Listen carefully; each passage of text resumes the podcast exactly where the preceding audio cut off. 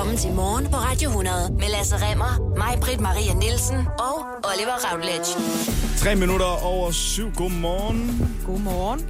Nu Godmorgen. er vi blevet endnu flere i studiet, for ja. nu har vi fået Inger Støjberg i studiet. Velkommen til.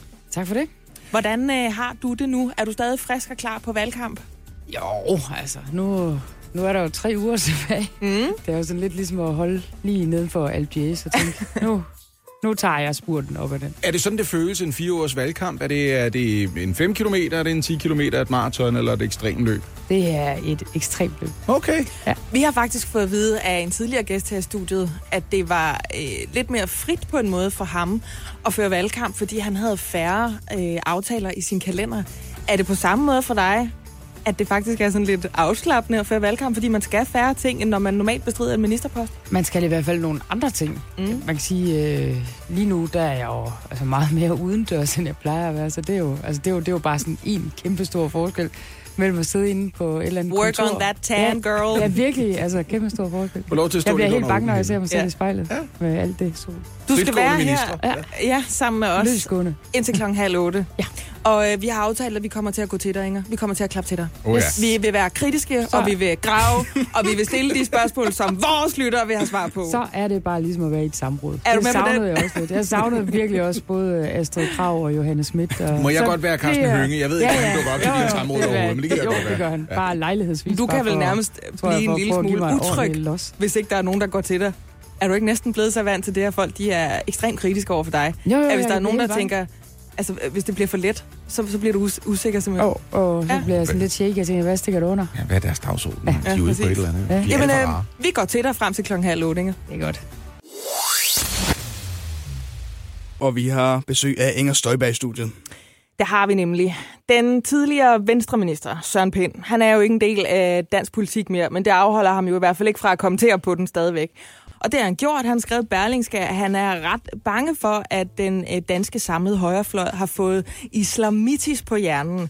Og det er jo altså der, hvor man lader sin udlændingepolitik fylde alt, hvor man smider grundlæggende værdier over bord, og hvor man har banet vejen for de ekstreme kræfter, der nu truer selve vores syn på mennesker, skriver han. Har du fået islamitis, Inger Støjberg? Nej, men jeg så til gengæld Søren Pind i aften, så fik jeg et kæmpe knus af ham. Så, øh, men når det er sagt, så... Øh, så Jeg er, jeg er meget øh, overrasket over, over det, han skriver der. Mm. Det må jeg sige. Hvorfor? Ja, fordi sådan som jeg ser på det, så, øh, så handler det her jo om at sikre grundlæggende frihedsværdier i Danmark. Det handler om, at øh, vi alle sammen skal kunne tro på lige præcis det, vi vil. At man skal kunne sige og tegne lige det, man vil. At der er ligestilling imellem kønnene, og at der er et pres imod de helt grundlæggende frihedsværdier, som jeg lige nævnte her. Tror du, han kan finde på at skrive sådan noget, fordi han ikke selv skal stå til ansvar for hele svineriet?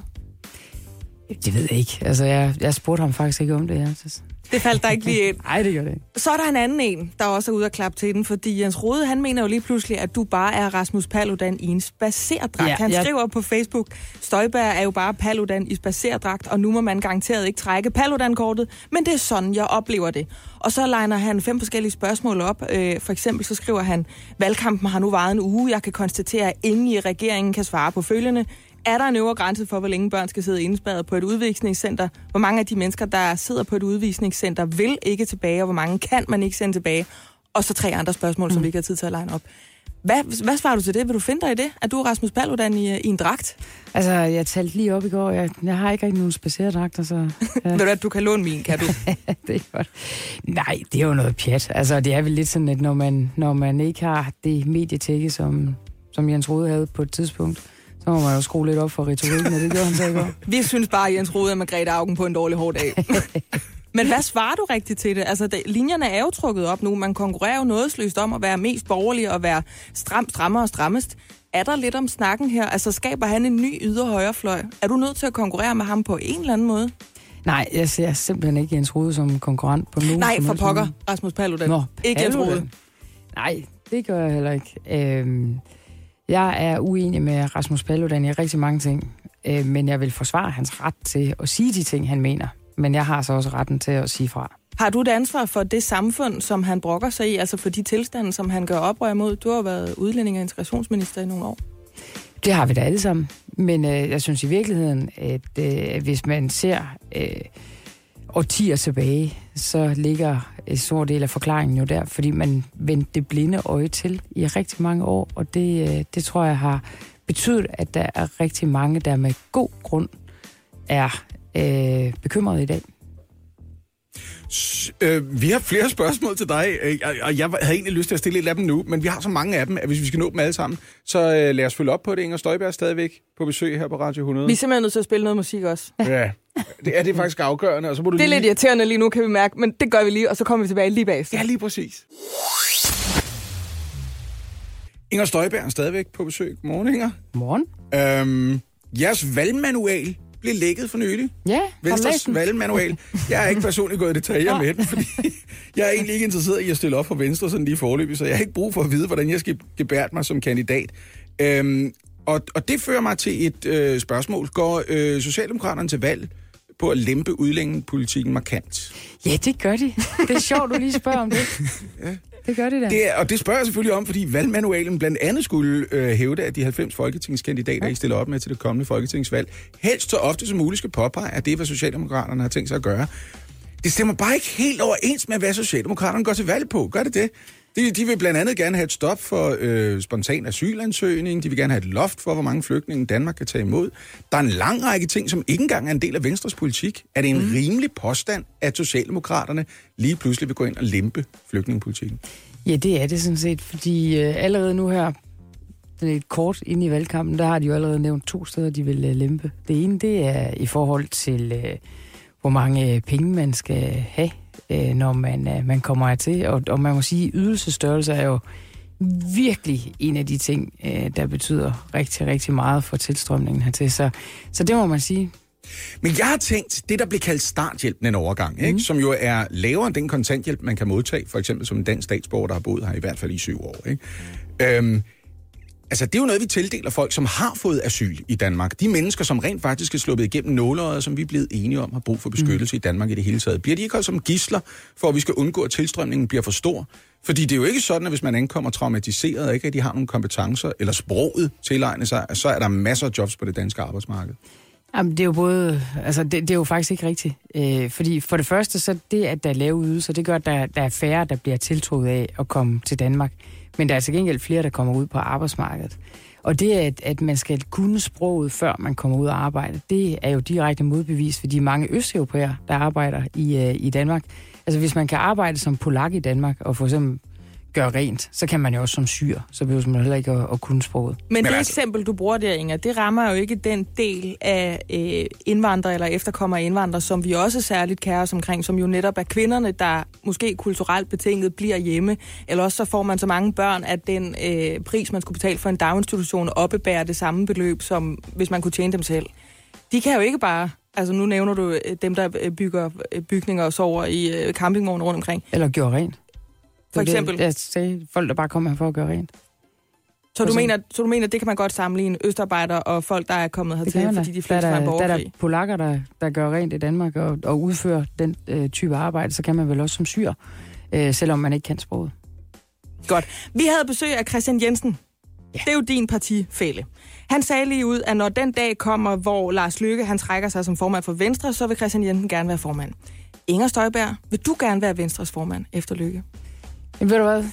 Alle mine vågne timer bruger jeg på at holde Lars Løkke i den statsministerstol. Og derfor vil jeg slet ikke forholde mig til det nu. mm? Ja, okay. Okay, så det vil sige, du vil heller ikke udelukke, at ved et kommende formandsvalg, når den dag kommer, selvfølgelig er Løkke din formand, og ham bakker du op om, og alt det der. Så har vi sagt det, så behøver du ikke sige det. Ja, så, så når den dag kommer, hvor Lars Løkke siger, ved I hvad? Jeg har egentlig gjort det, jeg kunne. Nu trækker jeg mig. Så vil du ikke udelukke, at du stiller op til den, formandsvalget. Den dag kommer ikke. Ej, Lars Løkke, Lars Løkke holder for evigt. Ej, hvor er det provokerende. Det bliver aldrig valg ever. Han ser så frisk ud, kan det, det. Altså, Christian Jensen, han turde godt sige det. Ja, ja, ja, ja, men øh, der kan man bare se, der er Christian så åbenbart langt mere modig, end jeg er. Fordi jeg tror på, at Lars Løkke holder i lang tid endnu. Okay, okay. Ja. Inger Støjberg, er du lidt en ballade mere fra naturens side, eller blev du selv overrasket, da folk reagerede ret voldsomt på for eksempel din øh, strammerkage på Kagegate? Det blev jeg overrasket over. Øhm, Der er to komma fem millioner, der har været inde og kigge på den der kage. Og jeg kan lige så godt sige, hvis I kigger på, eller ser på, hvilket tøj jeg havde på den dag, så vil I vide, at jeg troede ikke, der var to komma fem millioner. Så havde du taget noget andet på, simpelthen. Ja, så havde jeg simpelthen gjort lidt mere ud af det. Måske læste folk noget Marie Antoinette ind i det. At de ja. tænkte ved sig selv, her er nogle mennesker, der enormt godt kunne tænke sig at komme op og spise kage sammen med ja. os, og de må ikke komme til, og nu bestiller du lige ekstra kage. Ja. Ja. Når nu der du blev læst rigtig meget ind i den kage. Når nu du ved, at vi har en mission, som er, at vi vil virkelig gerne bare have folk til at deltage. Og du ved også om dig selv, at du virkelig kan sætte en debat i gang på Facebook for eksempel, mm-hmm. og på Twitter og alle mulige andre steder. Kunne man øh, pusle lidt med om demokratisk deltagelse? Altså det der om at engagere sig og stemme i sidste ende, det kan tilsikres simpelthen ved at provokere folk tilstrækkeligt. Altså om ikke andet til, så i hvert fald at stemme på din opposition. Ja, både og ja og nej, ikke? Altså... Jeg oplever egentlig, nu jeg var på et gymnasium her den anden dag, og der oplevede jeg egentlig, at man gerne ville diskutere substans, også i højere grad, end jeg måske egentlig havde forventet, da mm. jeg kom ud. Og det var jo en positiv oplevelse. Så det var ikke Ørestads Gymnasium, du var på besøg? Det var ikke Ørestads Gymnasium, det var, det. Det var okay. Skive Gymnasium. Nå, ja, men du er også opstillet deroppe, så det passer det jo meget det. Godt. Det er nemlig ja. det. Men hvad synes du om, at der er femten procent af de stemmeberettigede danskere, der ikke stemmer? Altså hvorfor? Hvorfor er det så svært at engagere folk? Det er jo, der er jo ikke nogen, der ikke er adressater for dansk politik. Jamen, øh, jeg tror måske, det her valg er et valg, der kommer til at aktivere nogle af de sofa-vælgere, som øh, vi tidligere har haft. Er vi, er vi, jeg ved godt, at det er vores projekt her, men er vi sådan som øh, nation egentlig klar til det?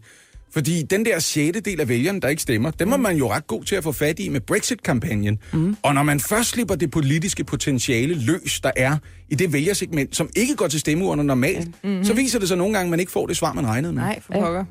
Det er sådan set også derfor, jeg siger, at jeg kunne godt forestille mig, at det her valg blev et valg, hvor nogle af sofa-vælgerne kom op ja. øh, af sofaen og gik ned og stemte. Lad jeg kan ikke sige, at de stemmer lige præcis det, jeg synes, de skal stemme.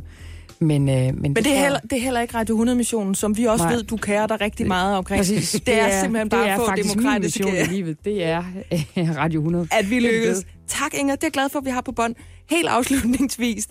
Hvis nu I bevarer magten, og du... Øh, for frit slag i ballerne, havde han sagt, i hvert fald skal have en post.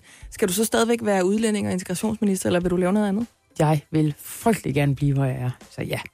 Tak fordi du kom, Inger Støjberg. Selv tak. Morgen på Radio hundrede med mig, Britt-Marie Nielsen, Lasse Remmer og Oliver Ravnledge.